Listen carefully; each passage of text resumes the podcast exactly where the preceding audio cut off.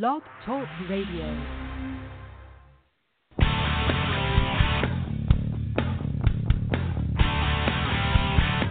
Thank you for joining us at Nikki Dare Radio on Blog Talk Radio, heard worldwide by millions of listeners, with your lovely host, Miz Nikki Dare.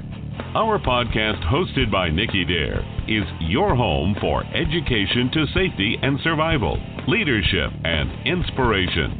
Nikki Dare is the founder of iDare, Incorporated, a registered five oh one c three with its mission to educate and mobilize resources for preparedness and sustainability. iDare is a grassroots credo and personal mission based on its pillars of excellence: integrity, diversity, adaptation, resilience, and empowerment. Miz Dare's personal mission is to help you encounter your purpose by unlocking your inherent potential and finding joy in the journey. Nikki Dare is the published author of The Audacity of Veracity, a columnist, Women in the Field of Western Outdoor News, California's publication of fishing and hunting.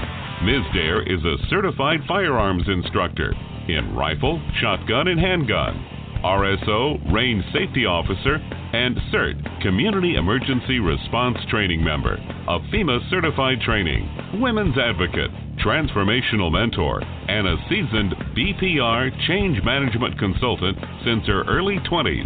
In transforming companies, and decades later, she is reinventing her purpose. Nikki Dare's life has been spent passionately in helping others going through transformation, both personal and professional. And now, here's your lovely host, Miz Nikki Dare. All right, good morning, guys. Uh, glad you can join me again. I am Nikki Dare, your host. Uh, disaster does not recognize who or what you are. Disaster does not recognize your social status, financial status, gender, ethnicity, or age. Disaster comes in many different types as we know it. They come in different forms, whether related or man-made or even terrorism. Unfortunately, uh, we do live in this ever-increasing uh, violent world, as we know, and then we must uh, face this in so many different ways. Um, unfortunately, trend continues, you guys. There are disasters and emergencies that can be avoided, which, if we can take precautions, we can certainly reduce the risk of the impacts. However, there are those that we cannot, as to say, unexpected Mother Nature wrath, and that's what we've been talking about all of this time in many, many, many different sessions in my uh, my podcast. But this particular episode, I'd like to focus on discussing in the tragedies and the tragic, unfortunate tragic that we had just um, we just had had recently. Uh, we talked about Manchester attack, and then recently we just had this London attack. So, with me here this morning, I would like to continue this discussion with my returning guest, uh, as you already know, David Gray, and also a returning guest. We're in the past, and I managed to bring him back here, Mister Patrick Garrity. And you will get to know him um, a little bit better again, those of you who don't know him. So I'd like to just go ahead and uh, let you know that um, Patrick Garrity, I'm so sorry, Patrick Garrity, a former Marine also, with a very impeccable background combined with his military and non-military.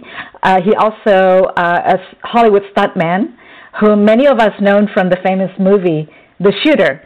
He was a technical advisor to Mark Wahlberg in that movie, as well as another movie.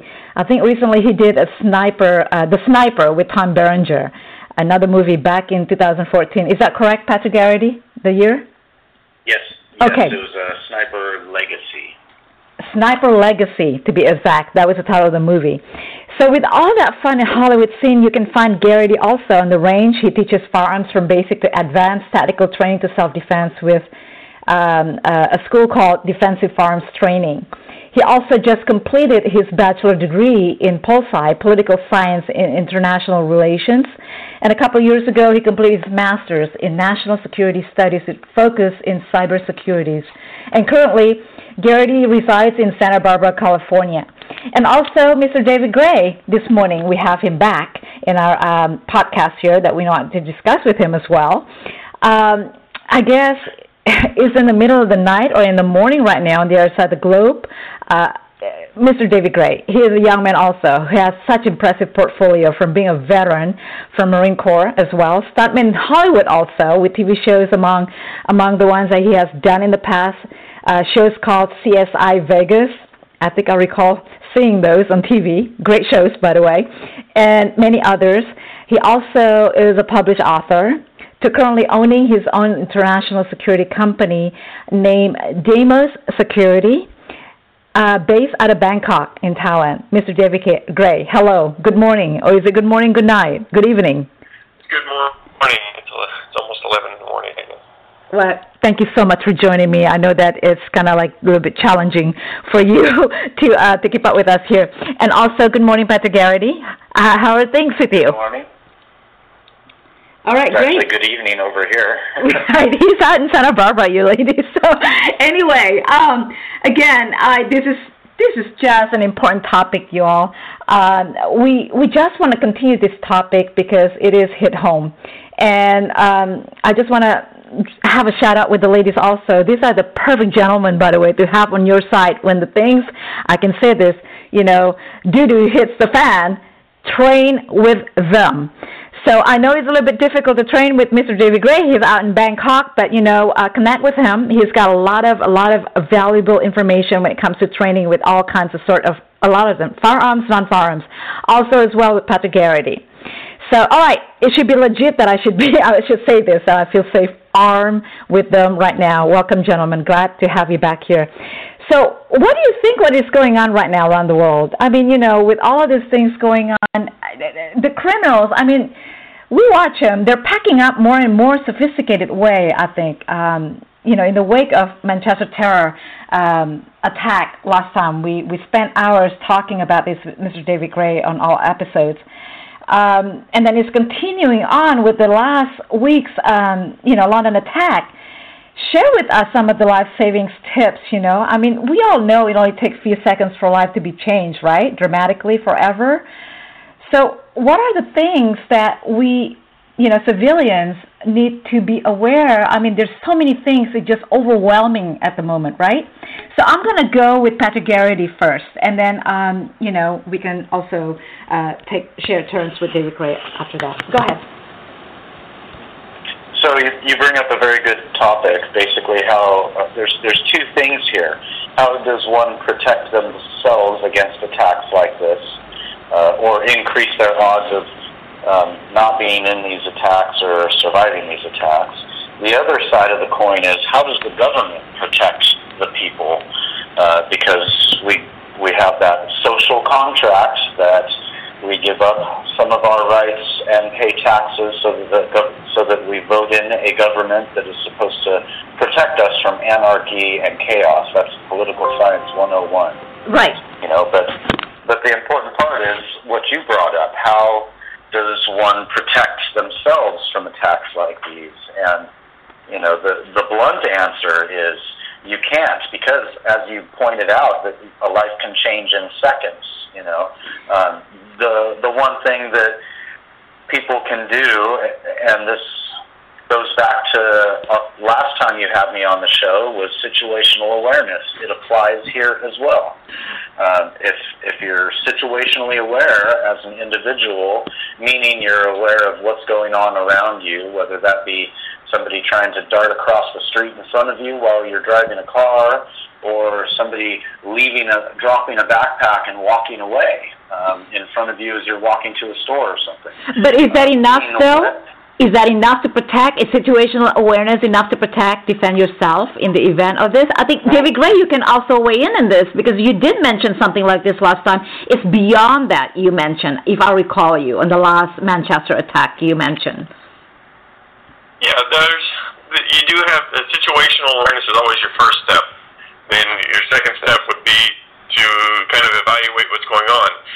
In your situational awareness, you have to be a little bit premeditated. If you walk into an event or an area, you kind of got to know where your, your your best route in and out is, um, and where your safe safer places would be inside that inside that environment. So you start with situational awareness, and and then you start to, to pre-plan things as you walk in. Uh, typically, when I walk into uh, a, a crowded shopping uh, shopping market or even a street market, what I'm looking for is toilets, exits, uh, and security or police within seconds of walking in. It's it's just something I look for immediately now. That's from your uh, experience, obviously, because that's what you do. That's what you do. You protect. I mean, that's what you do for a living. You protect. Uh, you know, you, you diagnose and you, you, you assess all of the situational, you know, uh, exits and everything else. Now, going back to Patrick, go ahead and finish your thoughts on the uh, situational awareness. Well, that was it. There's um, there's you know multiple steps here. You obviously have situational awareness first. The plan of action comes next. You know, you have to assess the situation because there's, you know, there's so many different things that happen, whether it's a, a bus bombing or somebody walking along the street, like in the Boston Marathon, that drops a backpack, uh, planes flying into the building. It's, there's multiple, there's many ways that this can be accomplished, that these attacks can be accomplished. And there's ways that we haven't even thought of that will be done in the future. So the thing is, is you want to think in generalities. Um, just like David was saying, you know, you're always looking for exits, you're always looking for an out. Very similar to when you're driving on the freeway, you kind of give yourself some space between cars in case you have to shift right real quick and change lanes because the car in front of you hit the brakes real quick. You know, you always want to leave yourself an out, and you're kind of you're kind of assessing that situation as you walk through it or as you're living through it. But in, to to plan for specifics is impossible. You can right. what if the heck the heck out of every situation. Right. That, you know, those are the steps. To take it past the plan of action would be to, you know, assess the situation further, you know, continue to assess, continue to act, right. and not be one that's just frozen in place. Right, right. Um, there's obviously people that need to get be helped. There's emergency services that need to be notified, things like that. Uh, yeah, yeah, I want to probably the, the final step. There. Yeah, I want to go back to the the, the really really uh, what happened in London uh, that that tragic tragic day. Um, I want to just go ahead and then uh, vividly, uh, you know, how it happened and everything. All right, it was it was happening June third in London district. It was a van mounted the pavement of London Bridge, right? Went through pedestrians. The van crashed, and the three male occupants of that van ran to a nearby pub where they just went at it. They went stabbing people with long knives. Now, eight people out of that, as a result, eight people were killed and forty-eight were injured, including the four uh, police officers, and they were unarmed, who, who tried to stop the assailants, obviously. And the three attackers, they were wearing fake explosive vests, but obviously they were all shot dead by the pol- police at the end. Now, you imagine that, you know, when you are doing that. I mean, what do you think, David Gray? I mean, you know, we, we talk about this at here's, Manchester. Here's the first reality. Here's the first reality that, that we need to face as as a civilian population with a, with a very large population around us is that it took eight minutes from the first phone call for the police to arrive on scene and shoot those guys. So it took eight minutes for someone to come and stop, physically stop the attack. Long time. Um, the, the eight, in in thirty seconds you can stab someone fifty, you know, thirty, forty, fifty times. Uh, so you know they're, they're being able to run around and just stab random people for eight minutes is. It's an astronomically long time. It's going to seem like forever when you're stuck in that kind of situation. And the the only the people who survived uh, were they survived because typically other people got involved and interceded on their behalf. Um, there was a bouncer, a doorman, who who initially started to run and leave with everyone else when they ran into the pub. He tried to run back, but then he thought to himself, "Well, there, there's people left behind, and they're just getting." Stabbed, and he's watching this woman get stabbed, and she she got stabbed to death. And he turned around and ran back and started beating them up using you know whatever he could grab, chairs, uh, you know, right. bottles, right. Uh, weapons of opportunity. So for for me as a as a person I am, uh, I know I wouldn't be the first one to run away. I would make sure that my family and friends or that or they're getting away and they're going in a, in a safe direction. I would assign them specific jobs to do. Hey, you call the police, you call so-and-so, or you, you do, you know, head over that direction and uh, stay there and wait for me. And then I would turn around, I would look for uh, for weapons of opportunity that I could use to defend myself and defend others against the attackers. What do you think, Patrick? I think uh, that's absolutely what needs to happen. If you're with loved ones, they need to get to, you need to get them to safety first, and then if you're somebody like we are, you know, that's that's adept to situations like this and can respond to situations like this, that's the best bet, because as as pointed out in the actual situation, the response time of law enforcement is is not very effective in these situations initially. Mm-hmm. You know, the the perpetrator the perpetrators were taken down by law enforcement, but after the damage had already been done, and that's usually the case. So what what happens in that situation is you either have a bunch of people fleeing the situation, um, you may have uh, a couple dedicated people in there like veterans or off-duty police officers that can do their best to try and control the situation. I want to point out that example of uh, the train, um, the train terrorist operation that was on, uh, I think it was on its way from Paris, that was stopped by a couple of veterans right, or right. active active duty service members that recognized the sound of an A K forty-seven being charged.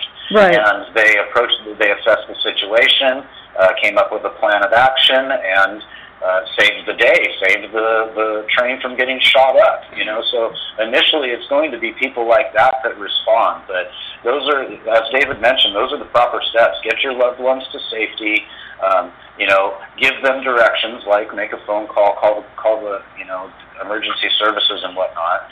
And, and then if you're one of those people that can act, do so. You know, and, and every situation's different. You want to try and locate, close with, you know, uh, right. figure out what's going on, where all the bad guys are, find the safest way to them without drawing attention to yourself doing so, and then, if possible, you know, find a weapon of opportunity or take a weapon away and, and disarm and whatnot. It's it's not as easy as we make it sound, you know, in, no. in an adrenaline-infused situation. Right, like, it's human nature, we all oh, get panicked, right, right. I mean, yeah, but, but there's always there's always going to be a few of those that are willing to run towards the situation when everybody else is running away or standing there frozen, not understanding what's going on. You have that happen a lot in these active shooter situations in schools. Right. You know, these kids hear pop, pop, pop, and don't think it's a gun because they're not familiar with that sound. Right. They don't do anything for the first thirty seconds until they hear screams, and then they and then they panic and run. You know, it's it's uh, and that's why the response time is what it is, is because people don't believe what's happening in the situation, they don't realize what's happening in the situation, and they're not quick to respond. And then the adrenaline hits them, and they don't know what to do, and, and they don't know how to deal with the adrenaline. You know, but there's always going to be one, or, hopefully, one or two of those people that, that have been in these types of situations that know how to respond, and that's really that's really what what buys time for the law enforcement, local law enforcement authorities to get there. So you're talking about the train versus the non-train, and then we can sway uh, discussing uh, about you know, uh, uh, well, because of your your your background also and your studies, uh, Patrick, about the government, how you know. It's not all the civilians' fault as well to, like you said, I mean, it just picked on my brain a while ago about the children not familiarized with, you know, the sound, or what is that sound, because they they don't know what it sounds like, right? Mm-hmm. What do you think, David? Yeah, that is, the, that is the issue. I don't, I, I, you know, I don't know how you train for that, um, but well, uh, other than other than on the individual level, uh, families, you know, just like you would a, a fire drill in your home, uh, uh, you know, you do a home defense drill. Home defense drill. Attacker that, you know, home defense drills, used, just like fire drills. Just in, the, in the schools in the nineteen fifties in the U S, we used to teach firearms. Exactly. It was part of the oh, yeah. part of the, it, uh, absolutely. the fitness, fitness and education program for recreational activities. It was taken away. it it was it was taken away, and it wasn't due to any kind of violent act in the school. Nope. It was. It was due to, to you know, uh, bureaucracy and legislation or whatever, financial cuts, it could have even been. But Department uh, of Education, so, I think I believe it was. All the people that grew up in the in the fifties, they were fairly knowledgeable about what firearms sounded like and how they operated and how they worked and what the safety conditions were. And we we moved away from that. Right. And now uh, schools, uh, they're not even doing the mandatory fire drills that they used to do. And since we started having uh, you know, active shooter attacks in school, they started re-implementing those fire drills, those emergency drills, and what to do in those kind of situations. And for for me as a as an instructor, one of the things that they should be doing, that I think they should be doing, is having a, a role-playing scenario right. with students that are involved, um, because they they need to know how to react. Right. They need to know what's what's going on. I just had a, um, you know, uh, an event, like a small workshop, community workshop down here locally. And then I, I was talking to some teachers, and then they were saying that, yeah, we just start implement the active shooter, um, you know, scenario uh, training with the students. And, of course, immediately I asked, like, Who, who's, who's instructing this? Believe it or not, the teachers themselves. And I'm like, really?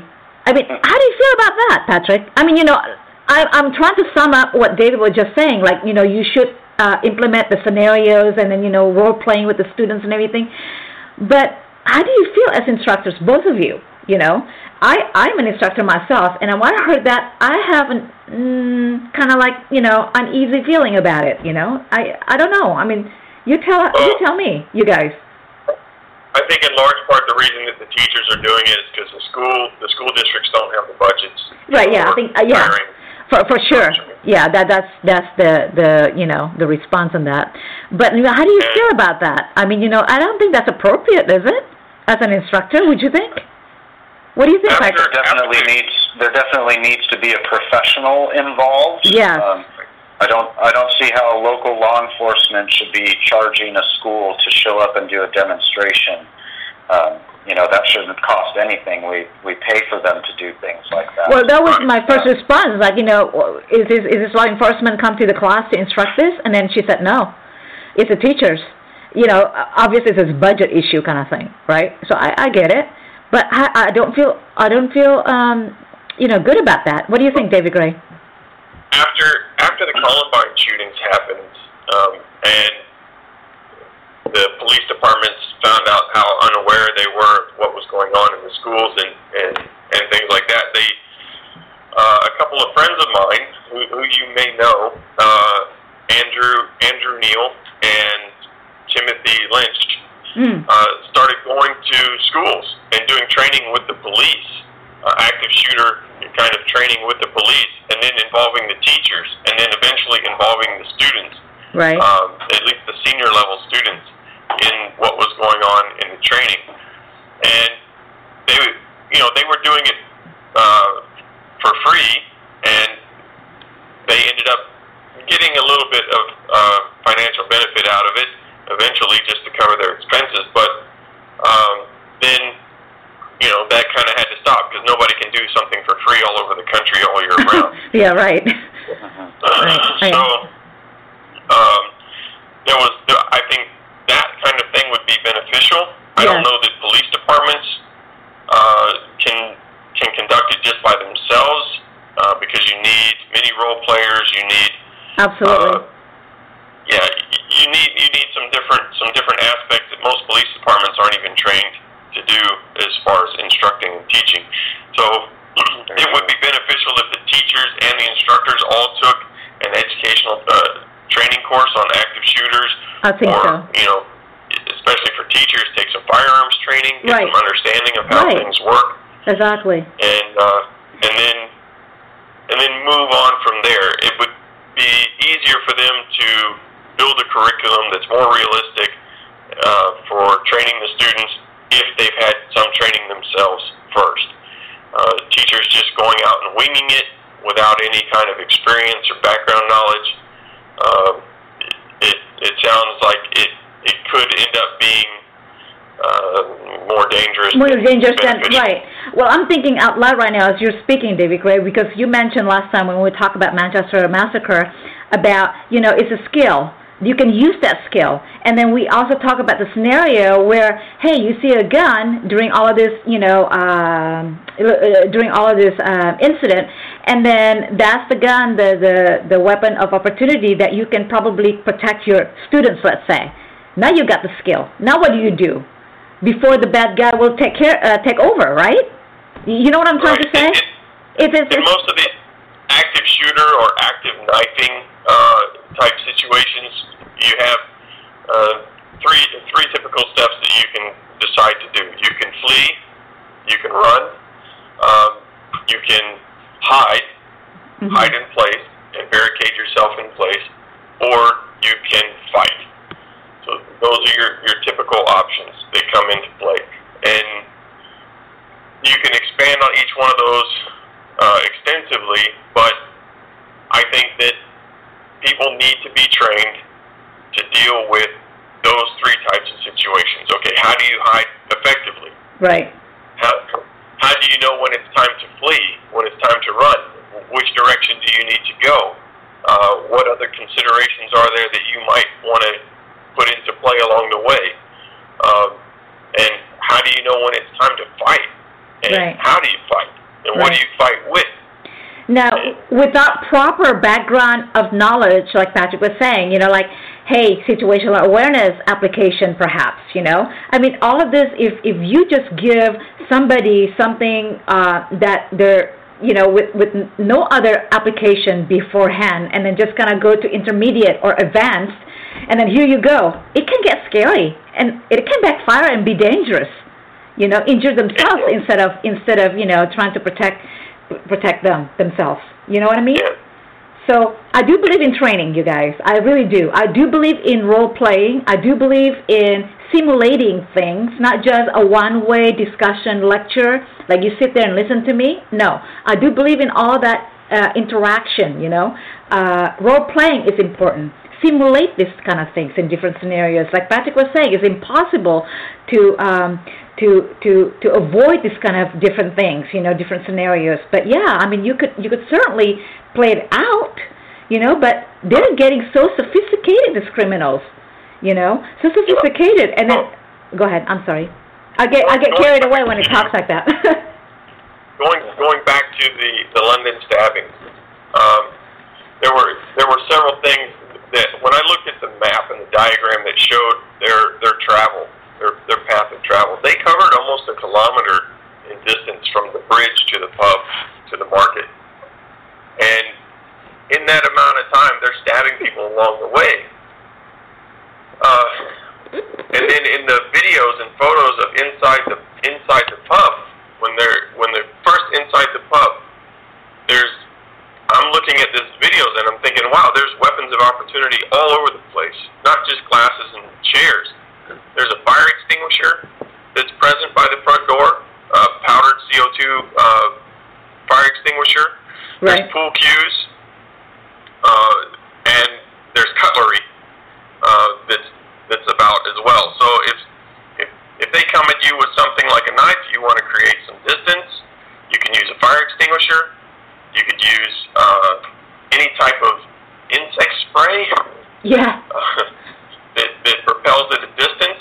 Uh, it, it's it's blinding. Mm. Um, and you can use pool cues, chairs, uh, bar stools to create distance between you and them, and pin them against the wall until they can either be disarmed or taken out of the fight by knocking them unconscious or uh, just completely stopping them. I mean, there's certainly a lot of people in the around that area, correct? I mean, if they can kind of like, you know, group together. Um, but then again, you know, who do we to? That's... So what do you think, Patrick, as far as a weapon of opportunity and then creating distance and all of that? I mean, you're you're very uh, experienced in that, too, as well, training. All those are sound, ta- all those are sound tactics, um, and that's the whole fight part of the, the run and hide fight, um, you know, which... is not only applicable in schools with kids, but, I mean, that's pretty much the, for real life if you're a civilian and caught in the middle of an, an attack. Mm-hmm. You know, if, you're far, if you're far enough away and can get behind cover, you run. If uh, you're even further away and it's only uh, within sound distance of you, then you can probably hide or, or also run and hide. You know, if you're right in the middle of things, then it might be time to fight. Um, last year I worked up, I think, I think schools are adopting these these training things um, more and more now that these attacks are becoming more common or they're more widely reported on. Uh, last year, I, I had the opportunity to work on a public service announcement short film that was uh, going to be distributed to all incoming freshman students at a college up in Northern California oh, good. on how to deal with, with an active shooter situation, and that's exactly what it was. Run. You know, how are you hiding? How are you barricading yourself in? And fight. What are you using? There's weapons of opportunity around. If you're in the thick of it, you need to fight. You know, those are sound tactics, you know. And, and when David got into the specifics of it, you're absolutely right. Distance is your friend, you know, um, unless you have no weapon. And you're right in the middle of a situation where you're arm's distance away from an attacker caught by surprise. Then, then... You know, if distance isn't your friend, it might actually be a good idea to step closer uh, if you're that close and to try and go for a disarm. But that's something I don't advise unless you know what the heck you're doing. So just, it'll just get real hurt. But if you're trying to save a crowd, and I think we just lost uh, Patrick. But yeah, I mean, uh, go, yeah, going back to you, David. I mean, let me. Try to get him back again on the uh, on the phone if I can. I know he was saying that okay. to me, but yeah. If you're if you're within arm's reach of an attacker with a knife, one well, thing that you should expect is to get cut, call back, to get stabbed. You need to accept the fact that you're going to get an injury to a, to an arm or a hand, or possibly to your body, and you need to do your best to avoid getting injured into vital areas. So. When you turn and, and, and attack your attacker, you need to accept the fact that you are going to get injured. Right. And you can do every. You need to try to do everything that you can do to minimize those injuries being fatal. Right, right. We, I think we mentioned that last time too. And, and all right. So um, all of this is just going back again, circling back to hey, you know what? You need to get training. You you need to get. Training is vital in everything, you know. Training, training, training. We lost you, Patrick. You're back? Sorry, I'm back. Yeah, okay, great, great. Yeah, so go uh, ahead and finish so your thoughts. If I, if I can just finish what I was talking about, that is the first step is something like a public service announcement. There's, there's quite a few videos on YouTube, actually, of, you know, professional uh, training facilities putting together videos on Um, how to deal with active shooter situations and whatnot. But that's just the first step, you know. You should definitely, uh, after viewing something like that, come to the realization that you should probably look towards self-defense training, firearms training, tactics training, because all of this, it's, it's common sense, but if it's unfamiliar to you, it's not the first thing that's happening that you're doing, especially in an adrenaline-infused situation. Right, I totally agree, completely agree. Can get hairy, you know. I mean, combat mindset, you know, combat mindset. Boy, we we heard about that for a long time, and now it's ever increasing. Yeah. Like it's needed now. You know, everybody should wear that at all times now. I mean, we're again, we're not talking about hey, you know, let's get paranoid. No, we're not. This is the world we live in, guys.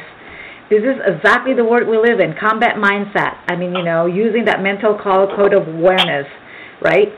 So right. Go ahead, David, because you want to say something a while ago. No, I was just thinking, um, you know, that now that we're, we're having all these attacks, not just not just in the U S and U K, and, and we just, they had a, an attack in Paris recently as well with a guy with a hammer. Yeah. And, and uh you know, now when I'm walking down the street, and, and I've kind of been this way for years, but now I have a, a, a four and a half month old son, and so I'm I'm carrying my son either in the stroller or on a carrier on my chest, and uh, I'm always thinking to myself. myself, well, what do I do if I have this kid strapped to my chest and someone comes and tries to attack me? How how can I defend myself against and defend my child against that attack? That's, and that's another so good, are, that's a new training right there, David Gray. That's a new training, but it's, it's, it's something that as parents we got to start to think about and consider. Exactly. Exactly. I mean, you know, it's unfortunate, but then it just, you know, makes us more become resilient around, surround us, more vigilant, I guess, you know.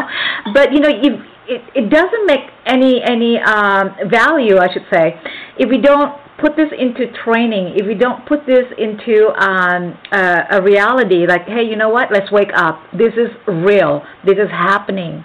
We cannot be the sheep. Like you, you always say this uh, before, right? We cannot be having this mentality, like, oh, it's never going to happen to us, you know, never going to happen to me. It does happen. You know, what if? We're not trying to create paranoia here, but you all know this. You all are just great seasoned instructors in, in well-rounded, I guess, you know, firearms. And what else do you do, Patrick? I mean, the self-defense. You mean, you do also tactics and then um, the rape prevention as well, right? Yeah, self-defense, rape prevention, or, you know, what I'm calling now is women's self-defense, because you're not really preventing a rape, and that's usually a, a surprise, or it's, you know, in a situation where you've made yourself vulnerable, so. Right. Yeah, yeah I, I mean, like it's, it's, It's all important, you know. The, the, you, training but, is vital. What we, what we talked about earlier about how schools used to have, um, you know, firearms training teams. They used to have, in sports competitions, and they taught firearms safeties in, in school. You know, we've gone away from that, and everybody is, uh, the whole society has just kind of gotten away from that. And an example recently in Oakland. Was it in Oakland? I don't know. It was on the BART, the Bay Area Rapid Transit System. Uh, a, a group of, of kids, you know, I don't know how, maybe teenage or just a little bit older, uh, started robbing people on the train. A group of them, no weapons, but, you know, walked off with a lot of wallets and jewelry and whatnot, and nobody did anything about it. You know, if that had been in my grandfather's day, all of those kids would have gotten their heads stomped into the floors. You know, but everybody's just very, very passive, very pacified society today, and all of this is unfamiliar to us, where self-defense and fitness and firearms is just very unfamiliar to us. Because and, it's been taken away. When a situation arises where you have to c- call upon those types of traits, we don't have those anymore as a society. I hate to say this, passive. But it's in control, right? By whom? Well, we know the answer by whom in control, right? Society is more compelling interest in more control, correct? Is that? Can I say that? Right. right. yeah. Right. Also, also, I'd like to say that one one thing that we've been doing, especially in America and the U K, as a as a society and as a culture, is we've been making a big effort to suppress one simple, basic. Uh, natural fact of humans. Humans are a top-of-the-line alpha predator. Oh, absolutely. They, that's what we were designed to do. We were given the intellect, the forward-facing eyes, and the, and the, and the tools, meaning our hands, our teeth, our, and our brain, brain. to, to to fight and take over other animals and kill. Right. And we've been we've been suppressing that uh, and trying to be something, you know, with a better moral calling, I guess, or moral standing, and and uh, we we forget the fact that that's still in us. That that primate side of us is still there. That animal instinct to, to hunt and kill and survive is still there. And some people can't can't suppress it, can't control it as well as other people. And and some people use it to take advantage of other people. They don't want to suppress it or control it at all. So uh, we've we've been suppressing that as a culture and as a society by, one, making it uh, seem immoral or bad to yeah. to fight or be aggressive, and we we punish people a lot of times who defend themselves. Even the people who defend themselves now seem to get punished legally. All right. Um, by the court systems. So people, now they have a fear of, oh, well, if I fight back, what's going to happen to me? Will I have to go to court? Will I have to go in jail? Uh, you know, this kind of stuff. It's not, a lot of people don't just worry about the physical pain of things. But the financial legal side of it too. Yeah, the, the legal side of it too, right? And and even here in Thailand, if you get involved in a third-party defense situation, a lot of Thais won't, uh, Thai people won't get involved because they don't want to have to go to police and explain themselves, and then possibly have to go to court and pay a lot of money. So, right. It costs them time and money and, and, and everything else, and they're worried that they'll be c- civilly liable. Uh, in a lawsuit. So, you know, we need to get, as, as as humans, we need to get back on track with the ability to defend yourself, uh, not just not just um, in the U S and the U K, but worldwide. Worldwide, yeah, uh, I agree. I agree. I mean, it's just education, you know, the educating this, this mentality yeah. is so bad. Well, I mean, in the U K now, it's to the point where, okay, they, they've out, they've pretty much outlawed guns.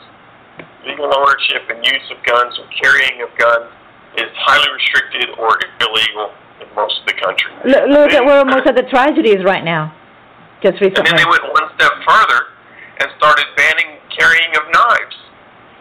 Hmm. And so now you can't even carry a pocket knife in public in the U K. If you... If you carry a pocket knife, you're considered a criminal, mm. which is just, to me, it's just ridiculous, right. ridiculous. And now in Thailand, we're starting to see the same kind of trend where they start to say, oh, uh, it's legal to own it, but it's not legal to carry it. Mm. and Or it's legal to carry it, but it's not legal to uh, use it in a self-defense situation, which to me is ludicrous. Ludicrous. And right now, um, when you're getting onto the SkyTrain system here in, in Bangkok, the the, uh, the elevated train system, the security is checking people. They're checking their bags at random, da da da da da, and they see me have a knife. Uh, I carry a pocket knife with me everywhere I go. Usually just one, but sometimes more. And they say, they ask me, they say, oh, you cannot. And I and I have to tell them in Thai, yes, I can. I, I know the police. I know the law. I can legally carry it. And then they then they try to guilt me into uh, giving it up. Right. They say, oh, well, why do you carry it? Or, who do you want to hurt? What are you scared of? Don't you see their security? And all this kind of stuff. Uh. But to me, it doesn't matter. None of that stuff matters because I'm not going to depend on you to defend me. It's God's given right, right? right, right. God gave me the ability to right. defend myself. I'm gonna God's do given it. Rights. Uh, you can't make me. Sorry. yeah. So there's there's been situations where I tell them, look, it's not illegal. I'm going to carry my knife. Have a nice day. Bye bye. And I keep walking. And and they can't do anything to me legally about it. It's so, always. There's no fine then for, for carrying, like not, not right here in the U S where we, you know, legalize and everything, yeah? have to have permit yeah, license? There's, there's there's no fine for carrying a knife. Uh, you have to have a permit to carry a gun, and if you're caught carrying a gun without a permit, you can get a fine or jail time depending on the situation and the circumstances. It's like a federal and, thing, right? And, of course, the connections that you have, political or, you know, or things like that, or who you can pay off. Yeah, the bribes and everything like that. Well, so, you know, welcome to Thailand. yeah, what do you think, Patrick? I think these are all parts of the problem, and I'm a problem and solution kind of guy. You know, yeah. we could talk about this for all day. Hours, yeah, days, the problems. but nothing really gets accomplished unless there's some solutions, and some solutions that our governments are willing to take and individuals are willing to take. Um, you know, steps, courses of action, just like training yourself. Yeah. You know, but at the same time, the reason why the, we have to look at the the the stem, the root of this. Sorry, the root of this problem. Why why are these attacks happening? Mm-hmm. And you know, uh, in in most examples, not in all, in most examples, it's a basic conflict of ideologies. All right, there's. Um, a certain way that a certain group of people think, and it's conflicting with a certain way that an- another certain group of people think. And because of that, violence ensues. Hmm. There has to be a way for both parties eventually to to come to the table and figure out how to coexist on this freaking planet without killing each other. Right. And, and it's ridiculous. It's barbaric, and we're a civilized world now, and some groups of people need to catch up, you know, and it's government's responsibility. It's our government. We pay our government to be responsible about these situations, and they're not. Why, why are there so many attacks happening in the U K right now? Because they took in a bunch of refugees. Some of those refugees even left the country to get more training so that they could come back and uh, conduct these attacks. Some of them aren't even refugees. One of the biggest unconventional threats to any state's national security is homegrown terrorism. Yeah. You know, you can't do anything about it. It's a surprise attack. You know, we have to come to the root of that problem. Why is there homegrown terrorism? Why are is there ideological conflicts happening? What is this violence all about? You can do all the handgun training and self-defense training you want, but that is not going to make this go away. That's going to that's right. They put a band-aid on things for you, but it's right. not going to end this. No. It's not going to end any of this. It's going to continue to happen. They're going to find ways. Even though guns and knives are banned, they're conducting attacks with guns and knives. That it, is not working. It, it is not. Uh, I mean, uh, go ahead. Sorry, rant over. no, no, that's okay. That's okay because I mean we're in the same energy with that and uh, with yours. It's just that you know why are they controlling that? You know, like controlling. Hey, is a gun is a gun's fault? Is a knife's fault? I, I, I just don't get it. I just cannot wrap that around some, my head. Some of that, some of that, uh, some of the blame actually lies with the government. Firstly, in the U K, I can absolutely. I can say that straight absolutely, out without a yeah, doubt. Absolutely. One. One, they encouraged these people to come to their country knowing where they were coming from, knowing that they were of, that that they had no way of checking their backgrounds, and knowing that they were of what we would call a, a combat age, right? Between, uh, you know, eighteen and thirty-five is a combat male age. Um, and then they brought them in, put them into government-supported housing, financed them by giving them welfare checks, so they were state-sponsored homegrown terrorists, sponsored by U K. You and don't think it's going on around here, too, as, as you're talking? Oh, I know it is. It is. Yeah. It is. In there U- are in there U S. are very well-documented Islamic uh, jihadist training camps in the U S that are all funded by welfare and social services. Wow. Well, what do you think, Patrick? I think this goes back to the social contract. Mm-hmm. Our government is failing in their part of that. I totally agree. Absolutely. Yeah, we just lost him again. All right. Well, I'm going to get back on him. That was interesting. It's a very good right. point, by the way. It's an extremely good point what Patrick just brought up. Social contract. Yep. And oh, you reached my voicemail. Yeah. So, um, yeah. I mean, this this is this is happening also all over the world. You know, I mean, they're they're getting just so sophisticated. Right. Well, okay. So let's look at the the U K uh, stabbers, the guys, right. the, the U K terrorists. We we have Patrick back again. Okay. okay. So, I'm sorry, this the, the U K okay. the U K attackers they they came into the U K on refugee status. Two out of three of them came into the U K on refugee status, I believe, if I'm not mistaken. And then they were all getting uh, money provided to them by the government. They were in state-subsidized housing, uh, state-subsidized food. They're all going and getting, uh, uh, what do you call it? When Pretty much taken care of by the government, uh, okay. brainwashed by their local imam uh, okay. to go ahead and, and carry out terrorist acts. And the, and the U K government knew that these guys were doing it and said that the reason that they allowed them in was to, so that they could watch them. What? That doesn't that doesn't make any sense to me. Why? Okay. And they, they keep saying, oh, well, we allow these imams to keep preaching their, their hate and their jihadist extremism, and so we can monitor them. That doesn't make any sense. That doesn't make any sense. Don't monitor them. Kick them the hell out of the country. Kick their ass. out. Excuse my language. Yeah, just kick them out. Why, why do you need to keep them in your house so you can keep an eye on them? That's like inviting a burglar into your house just, just to see what he might try to steal. Yeah, um, I mean, this is just doesn't make sense, you know, guys. What do you think? I mean, it just doesn't make sense, some of the things that the government does. Yeah, it, well, you, it, I mean, it doesn't.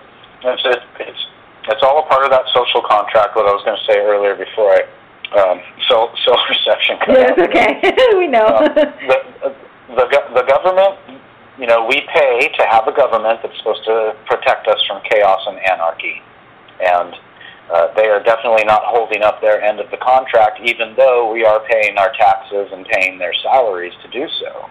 Uh, this is the main thing that our taxes are supposed to go towards, is our security. Yeah. Uh, not to to study how fast a, a shrimp can run on yeah, exactly. a treadmill. You know. Right.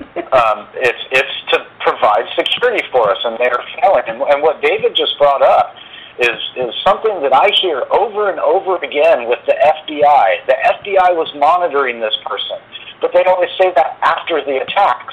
The F B I was monitoring this person. Well, why didn't they act on it? You know, and, and, and usually that's the case. It's because they want to find, you know, they, they're monitoring them so they can find the bigger nest.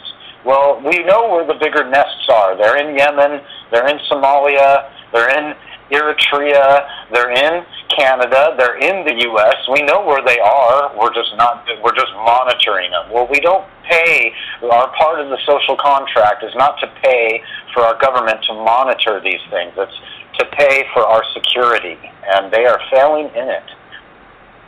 So, yeah, I, I totally agree. I mean, this is just not, uh, well, what do you think, what, what are your thoughts, David? Well, you know, I think a lot of people have been uh, bagging on Trump for his immigration policies and all of this kind of stuff, even though a lot of them are the same as Obama had behind the scenes and, and the previous presidents had behind the scenes. They didn't publicize it. But, you know, I don't agree with yeah. everything Trump does, but I do agree right. with the fact that he's making people go through background checks before they come into the country, and he's looking at ways to get people who are causing problems out of the country. That I, I very much agree with, and it should have been happening for a very long time. Like ten years ago, and like ten, fifteen years ago, I think. Which is ten, fifteen years behind, I think, in, in this kind of thing, immigration, I think.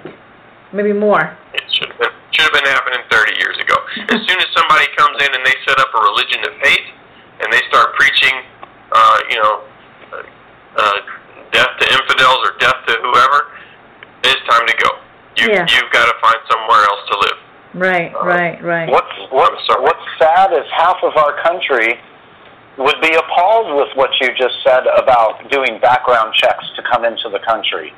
For some reason, half of our nation is appalled by that, the fact that we want to do that. The same half, I might add, that's appalled by, uh, you know, politicians that want people to show their I Ds before they vote, like that's some type of racial discrimination. No, it's not. You know, the, the, the half of our country would, that's that's what's sad to me, is half of our country would be appalled at what you just said about the background checks, you mean? Yeah. Doing background checks before we let them in, which just sounds so simple, so basic. But, so, but wait a minute, guys. You know, important. But, right, but, but wait a minute. When you go overseas, that's the first thing those other countries do to us, right? Yes, that's right. That, that's the first thing. You go to other countries, I'm not going to say which one, but you know every other countries in in this planet would say, hey, you know what, you pay. You know, even tourists, you're going to have to pay more.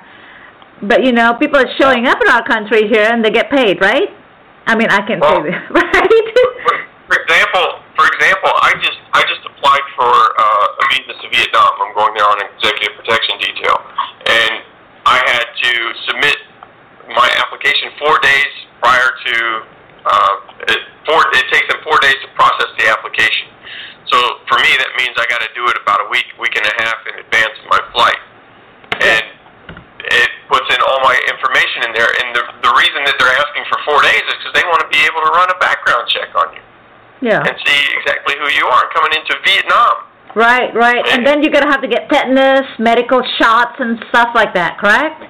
The malaria. Well, no, well, Vietnam doesn't require that stuff, but a lot of other countries do. Yeah, what what annoys me is when I go back to my own country, I'm an American citizen.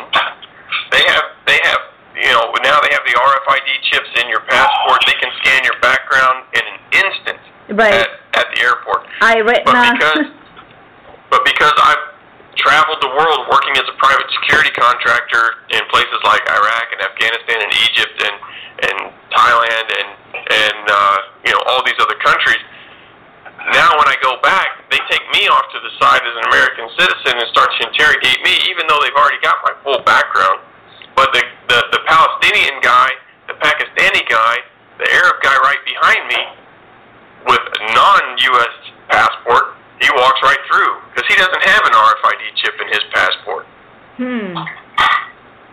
So let's talk about that a little bit, about, you know, how, how you know, traveling and then being... Well, what do you think, Patrick? Because I know you travel also across the um, Europe and everything else. Mm-hmm. Um, I think that we should be keeping to the international standards that everybody else does. It shouldn't be such a, a shock that we need to do background checks, you know, com- with people coming into this country, especially from countries that may be on a list of known terrorist training hotbeds. You know, I mean, I mean that's that's just that's just common sense, and the fact yeah, that people, it is common you know, sense. the the the fact that people think that's racial profiling or something is ridiculous. Because, as David pointed out, it, it it is done to us when we go into other countries, and it's not necessarily like we're picked out of a, a crowd. It's everybody's getting checked going into some some of these countries. Um, it's not racial profiling. It bugs the crap out of me when I see grandma or a six-year-old kid getting pat searched at the airport. Uh-huh. You know, like, right, right, exactly. Like, just, what the hell? Just, just because we're just because we're trying to be politically correct and, and not be accused of racial profiling, that's ridiculous. Well, you know, I think we talk about the Manchester attack, the guy that nobody, you know, with suited with all bombs and everything like that. Nobody said anything about him. You know, I mean, past security. Remember that, David? We we talked about it. It's like nobody really wanted. Hey, you know what? That looks kind of unusual. That doesn't look right. Nobody wants to talk. You know, nobody wants to say something. Say something if you see something unusual. Male, large jacket, heavy backpack. Yeah, heavy backpack. Standing in a strange location, nobody says anything. No one says anything about this guy. You know, what do you think? And that. And that brings us back full circle to what we started with, situational awareness. awareness. Exactly, situational awareness. Wear that in condition yellow. You know, you, you, yeah. you diagnose all of the situation in the, around your vicinity, around your environment, and then it doesn't feel right, doesn't look right, you say something, right? So this is just... To the point, that's to the point now where America... citizens have less rights than immigrants coming into yeah. into the U S I think so, they, too. Yeah. Wow. They definitely face tougher screenings, uh, and and it seems like it's not, it might not be racial profiling, but it's definitely national profile, national profiling, and and it's not in the way that you would think. They're not they're not profiling the countries that are known for terrorism as much as they are profiling their own people and wanting to know. You know, why did you go there? Why did you come there? They take me off to the side, and uh, one in one instance tried to question me for almost six hours, just because I was coming back from, from Iraq. And I said, back look, I went there working for the U S government. I was there as a private security contractor. Here's the photos on Facebook. Here's the videos on Facebook of what I was doing. Look at this, and, and leave me alone. And tell right. me why you let the, the the guy that was on the same flight from Iraq with me, with an Iraqi passport, walk right through with no question. Wow. Just like that, huh? Just like that. Well, that's interesting. Uh, we just lost Patrick again. All right. So, um, yeah, I mean, national profiling. Yeah, we go to other countries, and other countries don't, uh, you know, the rest. I, we just cover that. Well, in, in Thailand, they do racial profiling. They do it. And they'll, they'll tell you they do it. Mm-hmm. And, and, and really, I... I can support it and I can understand it because in Thailand they know the following things. Yeah. Nigerians are there always getting caught for drugs. Right. Uh, uh, Pakistanis and, and uh, people from other Muslim countries are often caught with weapons and explosives that they shouldn't be having. Wow. Uh, so for them, they know it Chinese people, they know that they're going to create uh, well, some, some, some social issues some, and, right. and things like that. So they, they know, based on the experiences with these cultures, what's going to happen.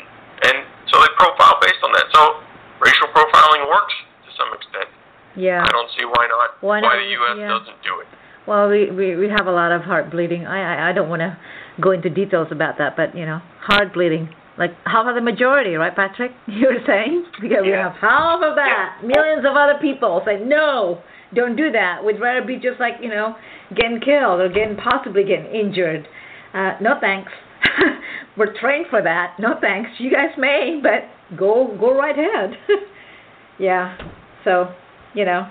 All right. So we have a little bit more time, um, and it, you know, kind of like um, uh, try, trying to wrap this all up. Then I guess. I mean, some, some last thoughts, Patrick. Well, my final thoughts, kind of bringing it back to the beginning, is just, you know, in in order for us to be effective at doing something about this, Uh, the individual needs to take some initiative and, as we mentioned before, educate. And our government definitely needs to do a better job of, uh, you know, holding down their end of the social contract that we pay them to do, you know, because that is definitely not happening, even though every year we increase the budgets of those agencies and, um, you know, law enforcement Um, agencies. It's it's for some reason increasing their budgets, fun, money or funneling more money to them isn't working. You know.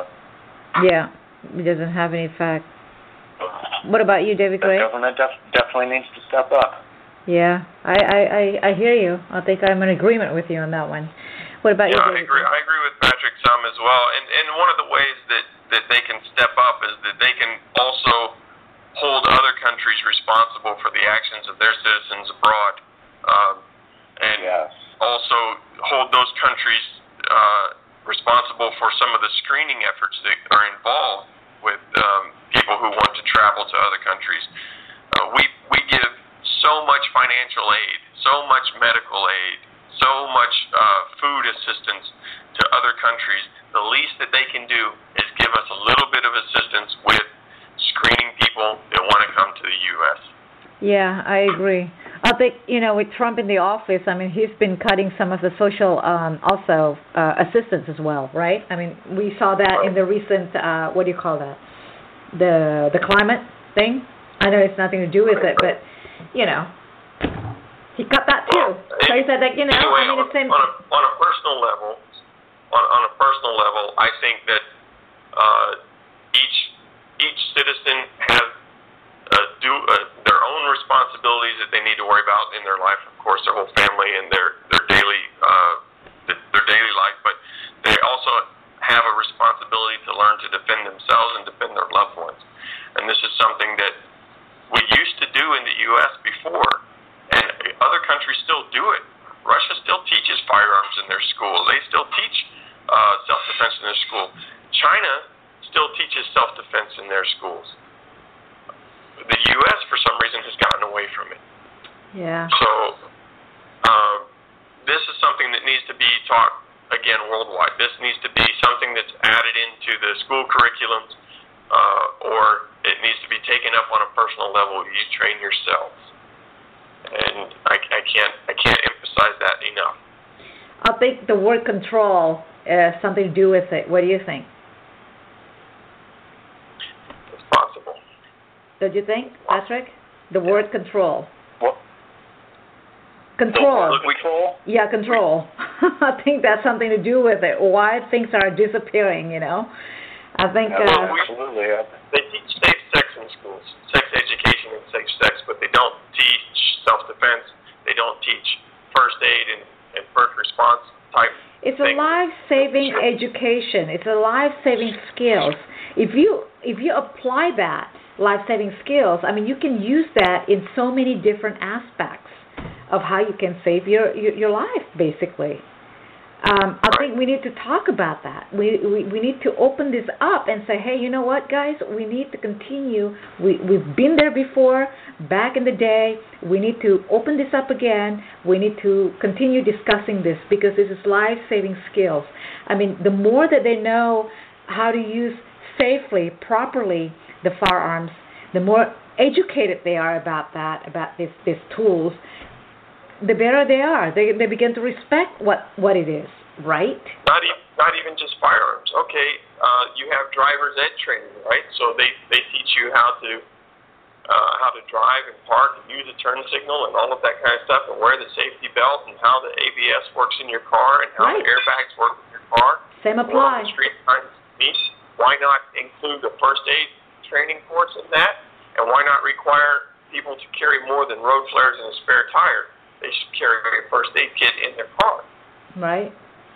Right. Well said. Very well said. Education, training. I mean, it's very vital. We can say this all over again. Very vital. But, you know, it's too bad. Uh, but, you know, civilians, I, you're right. We do have responsibility as a civilian, as a, as a person, on a personal uh, on a personal level, too. I'm going to say this out loud. We have fiduciary, I mean, you know, uh, responsibility. A teacher also, right, to teach students, take care of them. You know, we as parents, we as social entrepreneurs, we as business owners, uh, we have a lot of responsibility. We're parents also. What do you think, Patrick? I mean, yes, it's that's it's that is the key is education. Uh, and yes, parents need to teach their kids. Those kids grow up and be parents. Need to teach their kids. Uh, that's exactly what we were talking about earlier, that this country is definitely getting away from, you know, yeah. education, knowledge. You know, in order to be uh, in order to be good at anything, or in order to understand anything, like a situation that, like the situations we've been talking about, you have to be knowledgeable. Otherwise, you just stand there and freeze, and you become a victim. That's right. So if you're not knowledgeable on something, you're you're going to be a victim. Right. Well, this gentleman, you know, uh, David Gray and Patrick Garrity, I mean, they're certainly the ones that you need to talk to, especially you guys, ladies. Okay, we run out of time as always. This is a great topic, you, uh, you guys. So we need to continue discussing this and stay, stay aware and stay alert in many, many, many, many, many ways.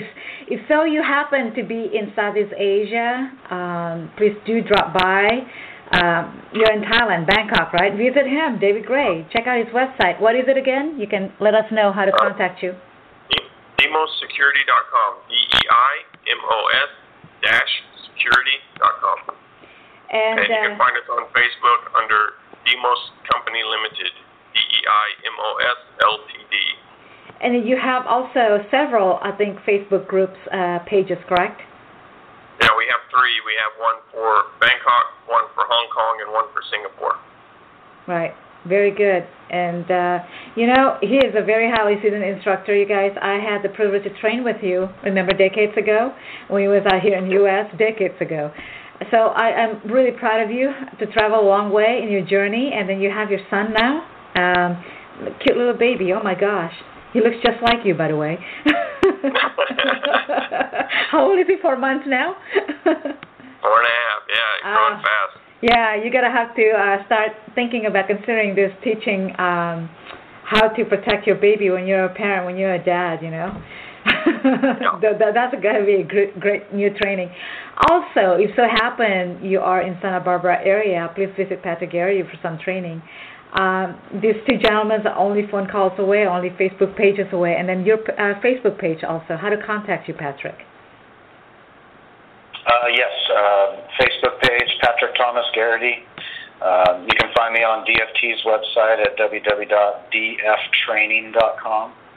Um, that's about it. Yeah, if, yeah. It was a it was a pleasure being with uh, David and Nikki again tonight. Thanks for having me back on, Nikki. Oh, as always, it was a pleasure. I'm very humbled to have you both. The gentleman only phone calls away, like I said, guys. Remember, disaster does not recognize who or what you are, and it doesn't recognize your financial status or your title, your social status, and uh, ethnicity, age, or gender. So acquire proper training, like both of you have been saying here, life-saving skills that may save your life and your loved ones. Uh, invest in some of these life-saving trainings. And these two gentlemen can offer this uh, great, valuable trainings, by the way. So thank you for listening. My favorite Marines, as always, thank you both for your service. Thank you so much, great friends, David Gray and Patrick Garrity. I'm very humbled to have you both join me uh, discussing this very important topic, and hopefully you can come back next time. All right? We all need to stay alert of our surrounding at all times, you guys. Stay vigilant, watch your six. Until next time, I'm Nikki Dare, your host. God bless. Signing off. Thanks.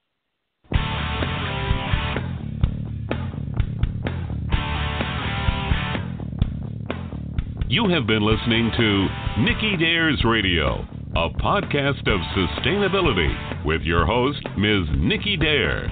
To learn more, please visit Miz Dare's website, education dot nickydare dot com. Workshops on safety preparedness, situational awareness are available.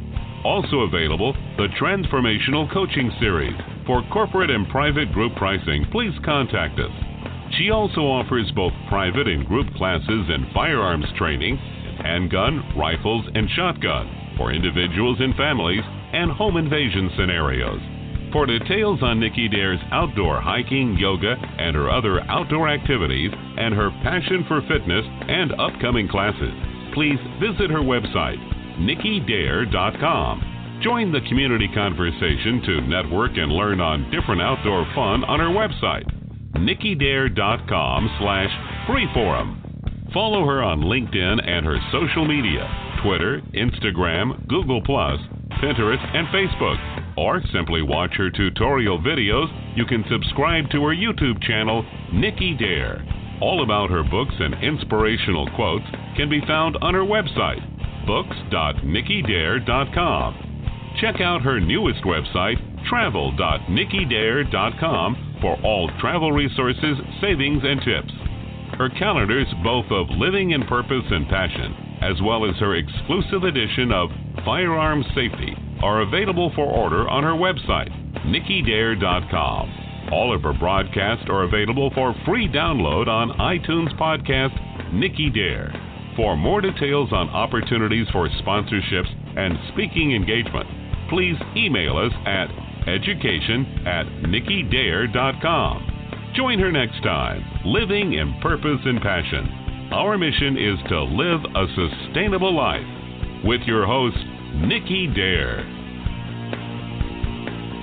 Hello, it is Ryan, and I was on a flight the other day playing one of my favorite social spin slot games on chumba casino dot com. I looked over at the person sitting next to me, and you know what they were doing? They were also playing Chumba Casino. Coincidence? I think not. Everybody's loving having fun with it. Chumba Casino is home to hundreds of casino-style games that you can play for free anytime, anywhere, even at thirty thousand feet. So sign up now at chumba casino dot com to claim your free welcome bonus. That's chumba casino dot com and live the Chumba life. No purchase necessary. V G W Group. Void where prohibited by law. See terms and conditions. eighteen plus.